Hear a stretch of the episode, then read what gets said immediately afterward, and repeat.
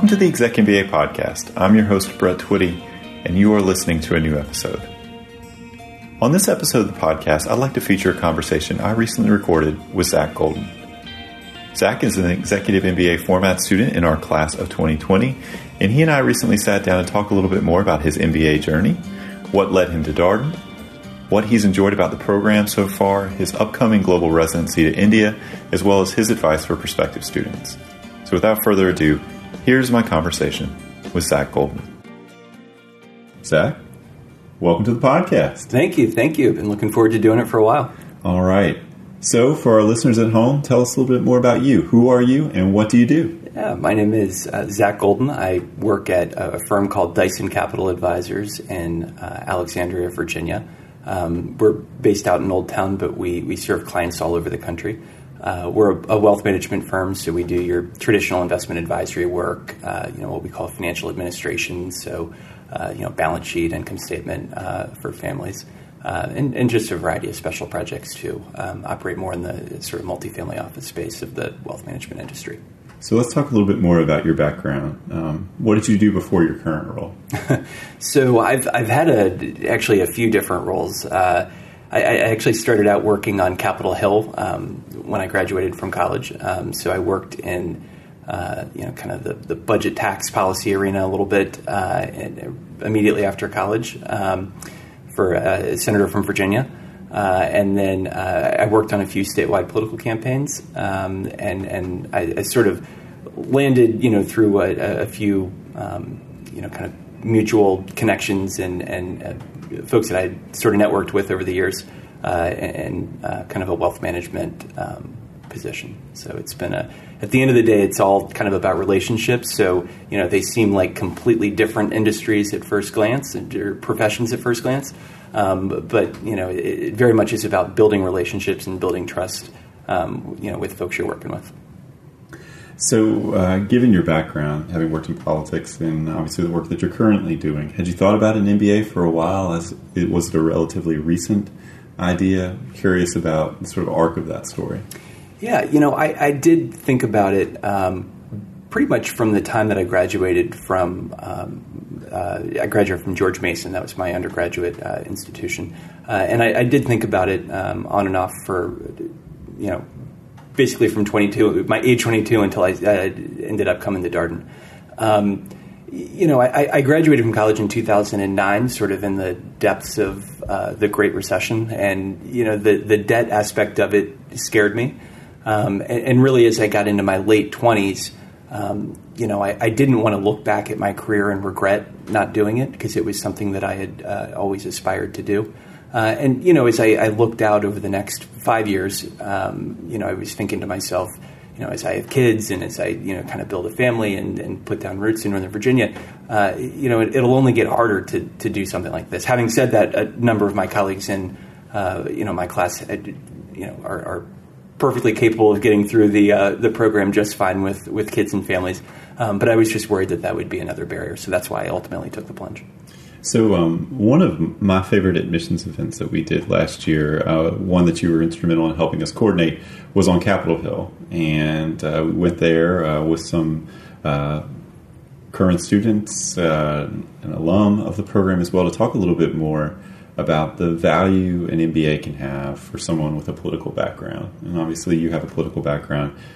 And I'm curious, you know, for those listeners who may share a similar background, uh, maybe thinking about an MBA, maybe they want to stay in politics, maybe they want to move out of politics what would you advise them to think about? You know, what's the value for someone who comes from the political world of this particular educational experience? Yeah, I think there's a, a ton of value. You know, when when you come up in, in politics and, and, you know a lot of roles in the policy world, you're you're very much you, you don't get formal management training on on how to lead an organization, how to lead people. Um, eh, you know, you can read books and, and read uh, you know blogs or whatever. Um, but until you're you know in a classroom and taking a class like leading organizations uh, and and get and reading you know kind of that academic research around uh, you know the best thinking on, on those topics, uh, it, you really don't know how to how to kind of optimize both from uh, a structural standpoint and just you know an interpersonal standpoint with with uh, folks you're working with. Um, and you know, an MBA really gives you those tools. Um, and, and, so I actually think uh, a, a, lot of folks, uh, you know, specifically, um, you know, and, Capitol Hill and, and, certainly on campaigns too, would would would really benefit from you know the sort of formal management training that you see a lot more in the in the corporate sector than you do uh, in, in the public and political sectors. So, as you did your research, um, what about Darden's program in particular resonated with you? What what what stood out? You talked about some of the some of the timing, some of the factors that you were you were thinking about that said, okay, now is the time for me to do this. Um, but what about Darden stood out? Yeah, uh, I think the first thing was I, I, knew that I wanted to continue living in Northern Virginia. Um, I, I, really enjoy it here. I, I really enjoyed the DC area, um, and I wanted to kind of find the best program that, that maximized, uh, you know, the, the Virginia network. Um, and, and Darden certainly met that uh, met that standard. Uh, the second thing was, you know, going back to school. I didn't want to, you know, just go to a classroom and, and be lectured to because I, I, know myself, and you know, I remember my undergraduate years, and those were always the classes that I, uh, you know, liked the least uh, and was probably least engaged in. And the case method really uh, stood out to me as, as, as, something that would, would help my learning. Uh, and, and, it certainly hasn't disappointed. Uh, you know, the, the level of expectation and, and, being prepared for class and, you know, kind of knowing that you can be called on at, at any time and uh, knowing that, uh, you know, your opinions or, or your uh, perspective on the case and the work that you did on the case is going to help guide the discussion and, and move the class forward um, you know, I think really kind of brings out the best in me as a student.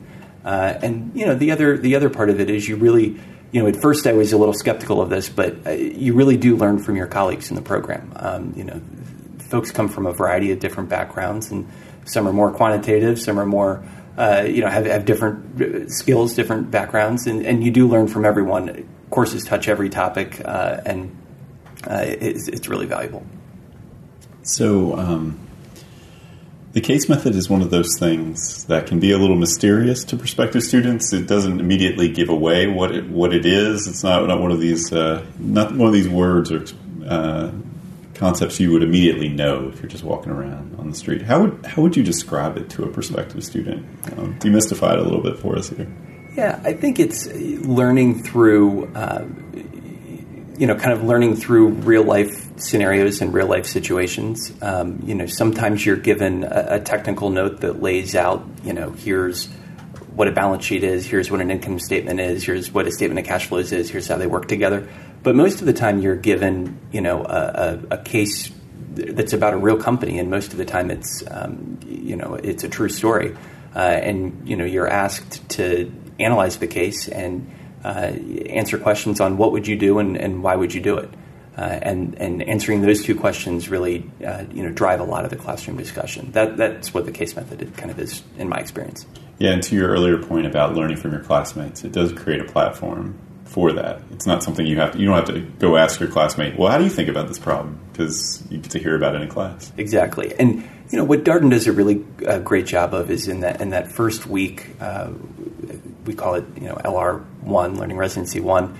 Uh, you know, we get in there and you're you're confronted on your first week with some very challenging cases, and nobody knows the answers, and nobody's been you know re- nobody's received the formal instruction you know sort of required to um, you know perfectly analyze the case, and everyone is on a level playing field and uh, you know able to you know not have all the answers and kind of, in, in, a way kind of be vulnerable and and you know speak in front of the class and with, with some level of uncertainty. And what that does is it very quickly builds a, a comfort level throughout the class uh, to to be able to volunteer and kind of put your thoughts forward without fear of, of being wrong or, or having anyone sort of judge you know your your intellect your ability to pick up the information based on on what you're saying.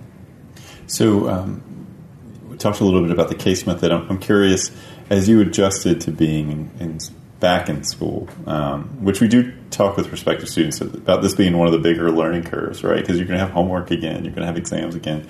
Um, what were some things you learned along the way? What are anything that you wish you would have known, or, or tips that you might have for people who are thinking about negotiating, you know, fitting school into your life? It, it definitely is a, commitment and it is a, a, sacrifice, but I think that's certainly what makes it rewarding and something to kind of be proud of as you as you complete the the program. Um, I, I would say getting used to the idea of always having something to do outside of work. You know, when you're you know watching a football game on Sunday afternoon or something like that, it's always in the back of your head that you know on Tuesday night you do have a, a synchronous class and there is a case for that, and uh, you know you might have to prepare something for it, um, and, and, so it really does. Uh, you know, focus you. Uh, that idea of always having something to do, it, it, focuses you, and I think, frankly, over the over the two years that you're here, it makes you uh, better at managing your time, both at work and outside of work, because you have so much less of it. Um, over time, you, you, you do adapt and you get used to it, and um, you know it's it's not anything that you can that you know is too difficult to handle, but it's it certainly does require an adjustment period. For me, I think that adjustment came uh, probably after the third quarter, where I really felt like I was you know comfortable with kind of the operating rhythm of uh, both working and going through the program. Yeah, that's so interesting because we generally do say it takes about five or six months, which would be, you know, right after quarter three. Um, for those of you listening who may be less familiar with what a quarter means here at Darden, uh, yes, there are years that have six quarters in them, five quarters in them. Uh, so, uh, yes, a quarter is a two month period, and it's how we sort of parcel up the years, uh, or the time that you're here to sort of move you through the program. So, quarter three as uh, Zack notes, is actually the second domestic quarter. You do find yourself sort of living your life in these, you know, eight week increments, and it, it's amazing how fast it goes by when uh, you know you have the beginning of a course and a, an exam all in this eight week period that goes by very quickly. Yeah, every every couple months you get new classes, and that's also one of the things that uh, why the program probably feels like it has this momentum to it. Is to Zack's point there's not really a lot of downtime. There's not any any time that you're sitting around wondering what's the next thing that I'll have to do. So, um, what have been some of the highlights of the program so far? Uh, things that you've really enjoyed, or the impact that you feel like the program's had for you? Well, I haven't done my, my international trip yet. I'm going to India uh, next quarter, actually, uh, in, in, quarter nine, so or quarter eight rather. Um, so I, am sure that that will be a highlight. From what I've heard from my colleagues, those trips are, are a highlight for everyone. Um, I, I, would say, you know, LR1 was, was just the initial kind of kickoff of, uh, you know, being in Charlottesville, being uh, on grounds at the University of Virginia. It's a, you know, it's a certainly a place that uh, gets you excited about learning. Um, you know, that was a highlight. Um, you know, getting to know everyone, uh, you know, in, in, in, very short order. You know, you're thrown in there with um, both cohorts, um, and and you know you have to meet a lot of people quickly, and and uh, it, it's both fun uh, and challenging. But I, I, would certainly say that was a highlight.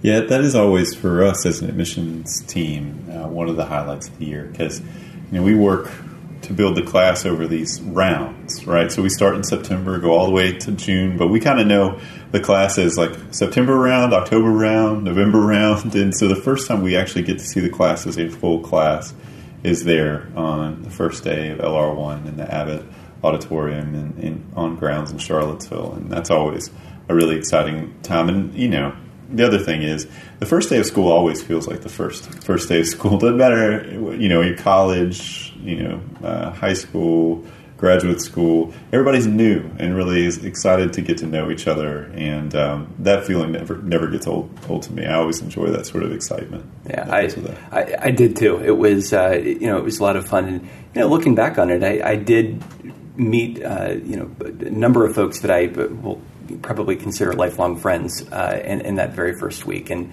you know, being a little more than halfway through the program now, it's funny we, we kind of you know look back on it and still have uh, you know shared jokes and shared experiences from that that first week. It's a it's a, a you know difficult to not difficult to get through. It's it's a challenge, but it's it's also a, a lot of fun. And having those shared experiences in that first week, um, I think really um, you know allows you to you know kind of have a foundation to build lasting lasting friendships throughout the program.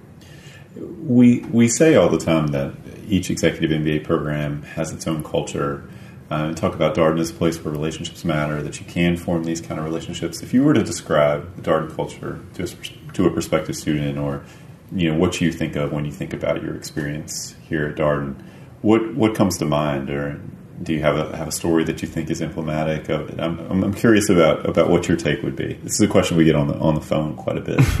yeah. The, that's a, that's a that's an interesting question. I, I think um, in terms of culture, uh, you know, I think a lot of my colleagues and, and I, maybe this is my view and I'm kind of projecting it on everyone else, but um, you know, making the most of uh, each phase of their life and the experiences that they're having, um, you know, kind of being present in that experience and um, you know, making sure that you're you're optimizing it.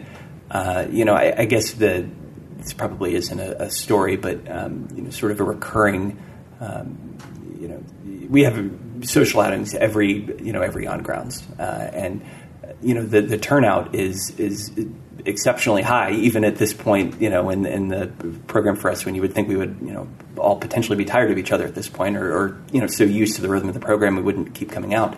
Um, but I, I, think people are very dedicated. Folks are really dedicated to to building those relationships and making the most of their experience. Um, you know probably you know going back to the the highlights of the uh, time at Darden so far. Um, you know, one of our, I think, uh, particularly fun social outings was uh, when when the University of Virginia was in the uh, uh, Final Four and you know, ultimately went on to uh, win the national championship. That was a lot of fun. We all kind of felt like you know UVA undergrads in, in Arlington, you know, rooting for rooting for the team. So. Yeah, it's a, good. It's a good time to be at the at the University of Virginia in any in any way. I think this represents a certain peak uh, for athletics. Uh, we're sitting here uh, recording this on a on Monday night. Zack is kind enough to come in on a, on a Monday night to record the podcast. UVA uh, football is now three and zero, oh, uh, fresh off a victory over Florida State. Uh, obviously, basketball. Well, we all know how that story ended. Um, so, national champions, at least for the next next few months. Um, so it's a good time yeah. to be a Cavalier. And it was it was actually great. I think it really you know speaks to the reputation of the university. I, I saw something that the basketball coach uh, Tony Bennett uh, you know rejected a raise to give uh, you know other athletic programs at UVA uh, um, more money. So that was I thought that was a pretty selfless and um, you know really spoke to you know kind of the culture at, you know, at the university. Tony Bennett just you know, uh, there's no shortage of Tony Bennett admirers in this world. I think he probably gained a, gained a few more fans. Um, so, how did you pick India as your global residency? You know, what what attracted you to that location? You know, I I thought that. I, I wanted to go to an emerging market um, because I didn't think that that was I would necessarily go there on my own uh, at, at, some point in my life. I've, I've always been uh, you know interested in India, but um, I, I, did want to do you know either China or India and not uh, Europe, just because you know I, I, anticipate that I'll probably go to most places in Europe, and I kind of wanted to really challenge myself uh, to go somewhere new, unlike anywhere that I've ever been, um, and, and, somewhere that I you know wasn't sure I'd ever get to.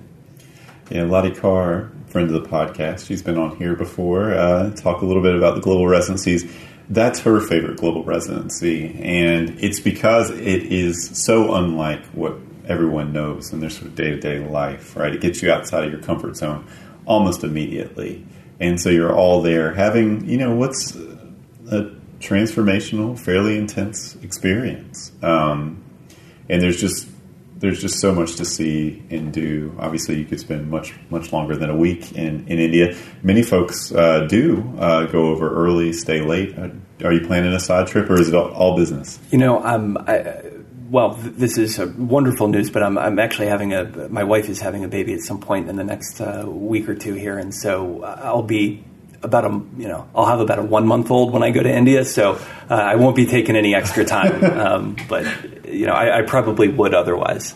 So, for those of you who are listening to the podcast, wondering if life continues apace while people in the, are in the program, the answer is is yes. Uh, we've already had, uh, I think, a baby or two born to our class of 2021. We have. Uh, There's a baby or two. I think it's actually been like five or six. Oh been, yeah, uh, quite a few. Yeah, sure. So um, it's part the circle of uh, the, just the way the way the whole thing operates. It's it's amazing. You know, just when you think like you know people have a lot on their plate, they're like, uh, you know what, what's what's one more thing? Add something else. so um, so what are you looking forward to? You know, you got a few more quarters here. Um, what's on what's on your mind? You know, what are you planning to do during the elective period? Um, Yeah, I'm really looking forward to so the electives that I focused on. Um, you know, sort of given my, my day job are, um, are around uh, you know investing and uh, you know sort of Darden's uh, offerings around uh, investment management, securities valuation, um, and then I also took you know I don't know that this is a path that I will take in my career, but um, the course offerings around entrepreneurship seemed uh, very very fascinating to me, and so I did sign up for uh, entrepreneurial thinking uh, with with Greg Fairchild, which I'm in right now, and is has proven to be a, a, probably one of my favorite classes so far. Um, and you know, a number of other entrepreneurial down uh, entrepreneurial courses down the line. Um, and so, you know, I, I, like I said, I, am not sure that that's the path for me. Um, maybe a little too risk averse for for something like that. But you know, what Darden does an exceptional job of is giving you uh, you know, sort of the tools uh, and environment to figure out if if this you know if this is right for you. And so I kind of look forward to taking that, going through that journey. Yeah, no, I mean it's been one of the perks of hosting the podcast is I've gotten to talk to a lot of people about entrepreneurship at Darden, entrepreneurial resources at Darden. I've learned a few things along the way. One thing that I've learned um, is that my impressions of entrepreneurship, it being risky or this kind of, actually, you know, when you approach it with an effectuation mindset, you know, you know, a lot of a lot of either small bets or essentially trying to go to market as quickly as can to figure out is there a market for this at all. It de-risks the whole enterprise, and uh, entrepreneurship is is both a thing and also a, a mindset, right? Sort of that ownership mindset, how you think about approaching approaching your work and solving problems that it's an orientation as much as anything. It is. It is, and you know that's been the uh, I think probably in, in uh, you know Greg's class. It's been one of the real takeaways is uh, entrepreneurship isn't just starting the next Facebook. Entrepreneurship is uh, you know doing a, a, side job and, and seeing if you can make it work, and if you can, uh, you know thinking about making it a full time job. Uh, it's a it's a process and you know you don't have to try to build a billion dollar company overnight. Um, you might just be doing something you enjoy doing and making a little money at it on the side. And kind of having a, a broader definition of entrepreneurship, I think, is uh, you know valuable for you know for all of us in the you know in the in the class. You're right that I think when most people think of entrepreneurship, people's minds tend to go to the sort of unicorn, Silicon Valley, Airbnb, Facebook, exactly. Twitter, etc., um, which they all started somewhere yeah. right? Um, so this is typically the part of the podcast where we where we ask people for advice for prospective students. Obviously, you've shared uh, a lot already about your experience and sort of things you've learned along the way. Um, for people who are just starting out, thinking about an MBA, looking at Darden, what would you encourage uh, those folks to think about? Uh, well, First, I would I would encourage folks just if you're thinking you might be interested in it and it's something that at some point you might regret not doing, just go ahead and apply. You know, the application, you know, it, it is a real application. It takes some time and some effort to get through it, but uh, it's not such a time investment that if, if things don't work out, if you change your mind, uh, you know, that you've, you know, wasted, you know, months of your life. It, it, it is manageable. Um, and, you know, I, the other thing is, um, you know, I, I, personally had personally maybe had a little bit of a fear of rejection in the back of my mind that was uh, holding me back from applying. Um, and you know, going through the process and, and understanding it uh, and just getting started on it. Um, I think most if you're thinking about if you're the kind of person who's thinking about an executive MBA or an MBA in general, um, you're probably the kind of person who is uh, you know pretty competitive, not with others, but even with yourself. And once you start going down the process of taking the standardized tests and writing the essays and um, you know, going through the application, uh, you'll find yourself really pushing yourself to put uh, you know your, your best your best forward. Um, and so, just getting started and, and taking the plunge and making the decision to uh, you know affirmatively get through this and do it. Um, that that would be my advice: is taking the first step and just getting started.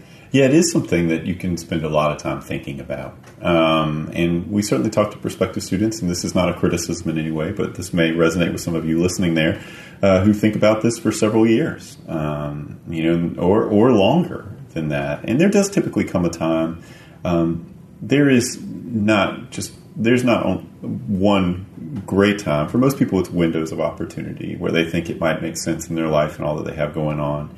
Um, you're always going to be busy. Uh, I think the truth is that most people's lives don't get any less busy with each passing year. Um, and there is some value in just getting into the application process because it forces you to reflect a lot. There's a fair amount of introspection that comes with the essay questions that we ask. Just the process of having to tell your story, to talk with an admissions committee member about why you want to do this, why you want to come to Darden. And there's there's a lot of value gained from that, as, as Zack notes. Even if you choose not to pursue an MBA, uh, you have you spend a lot more time sitting with that um, and, and, forced to sort of confront it in a way that probably feels a little bit more real um, than than if you were just sitting at home, sort of mulling it over endlessly. Yeah, and I, I think actually I had arrived at, at, both conclusions at one point in uh, in my life. I, I, don't I don't know if you remember this, Brett. I, we initially met, um, mm-hmm. you know, maybe in 2016, I think it was. Uh, you know, about potentially applying, and I, was very interested and intended to apply, and uh, you know, kind of talked myself out of it and, and, thought maybe it was a little, you know, too much at, at that point in my late 20s. Uh, and then in 2017, I'll never forget it. It was um, I went to Costa Rica um, that that Christmas, and I was sitting on the beach in Costa Rica, and, and I was thinking to myself, you know, I, I just I don't want to have any regrets on this. I, am just I'm going to do it. And I actually emailed Brett from Costa Rica and was like, "Hey, you know, can we get together?" And I, I just wanted to make sure, you know, talk about restarting the admissions process, and he got right back to me. And uh, you know, by the end of uh, January, I got most of my application material in. I think I, uh, you know, took the standardized test in, in uh, February, and I was in for the um, March 31st deadline. So, um, you know, it was.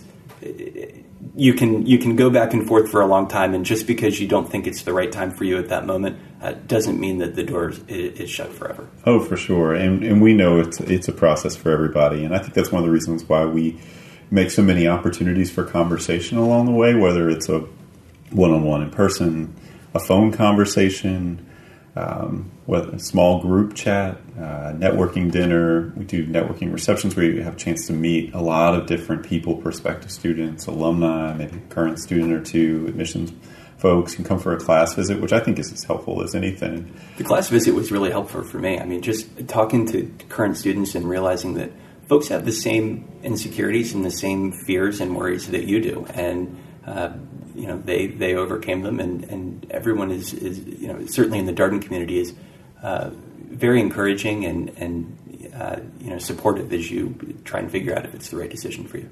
And, you, are right to bring up the point about sort of feeling insecure. I, I do think for almost anyone that I've encountered over the four and a half or so years I've been at Darden, the application process makes people feel insecure. The process of thinking about going back through an application process makes people feel insecure for a variety of reasons. You know, I think, you know, we've all applied for college. We applied, some of us applied for grad school. We know that experience is a stressful experience. There's a little bit of a triggering thing that happens. Um, you sort of talk about that and, you know, I, I, also think there's a tendency for exec candidates to assume that everyone else is more qualified than they are. Um, just sort of full stop. Everyone else is more qualified. Everyone else has more of a quote unquote appropriate background for this than I do. I'm not the right kind of person. I'm not X, Y, or Z.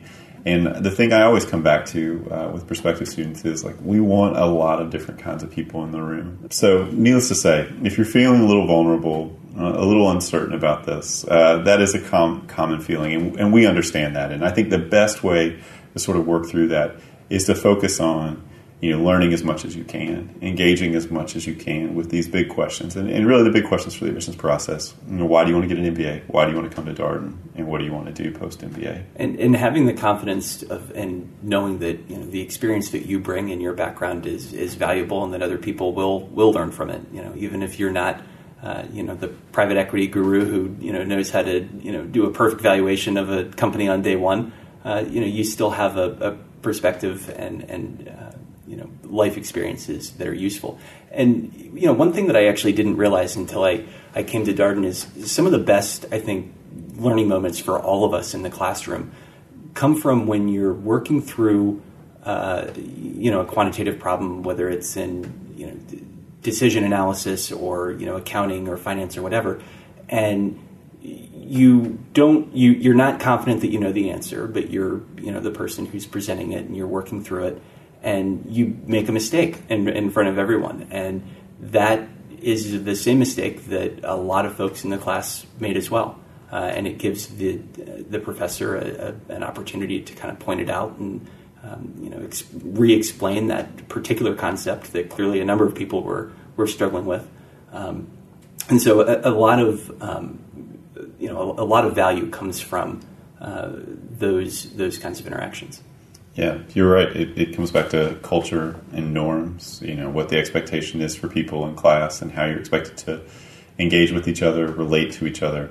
Um, I like to believe that class is that kind of environment where it's you can be wrong. Being you know you know if you make a mistake, as you as you note, it's a it's a teachable moment, right? You're not the only person in class who who had that thought. Exactly. Having said that, if I'm you know being completely open and uh, you know full disclosure, I, I, probably do have some you know room for improvement on volunteering of you know my sort of quantitative models when uh, when I'm not hundred percent certain that I have the right answer.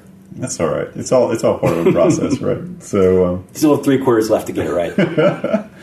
well, well, Zack, thank you so much for your time this evening. It's been a pleasure. Appreciate your candor and, and being so open about your experience and, and sharing with our students. Absolutely, it was a lot of fun. And that was my conversation with Zack Golden, an executive MBA format student in our class of 2020. As always, if you have any comments, suggestions, requests, anything you'd like for us to cover here on the podcast, we're all ears. We can be reached at exec, that's E X E C, MBA at darden.virginia.edu. Until next time, thanks for listening.